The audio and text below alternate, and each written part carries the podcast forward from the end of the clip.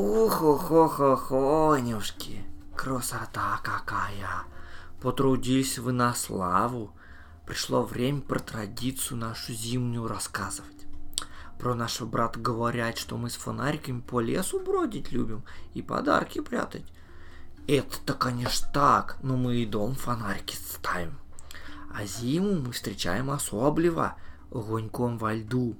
Оно не просто огонь какой, а символ.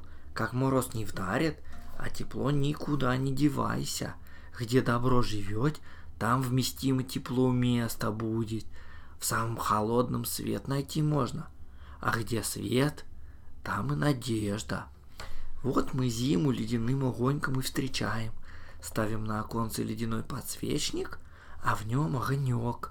Так и метелица знает, что мы к холодам готовы, и мы зиму привечаем, во всей красоте ледяной рисунок рассмотрим.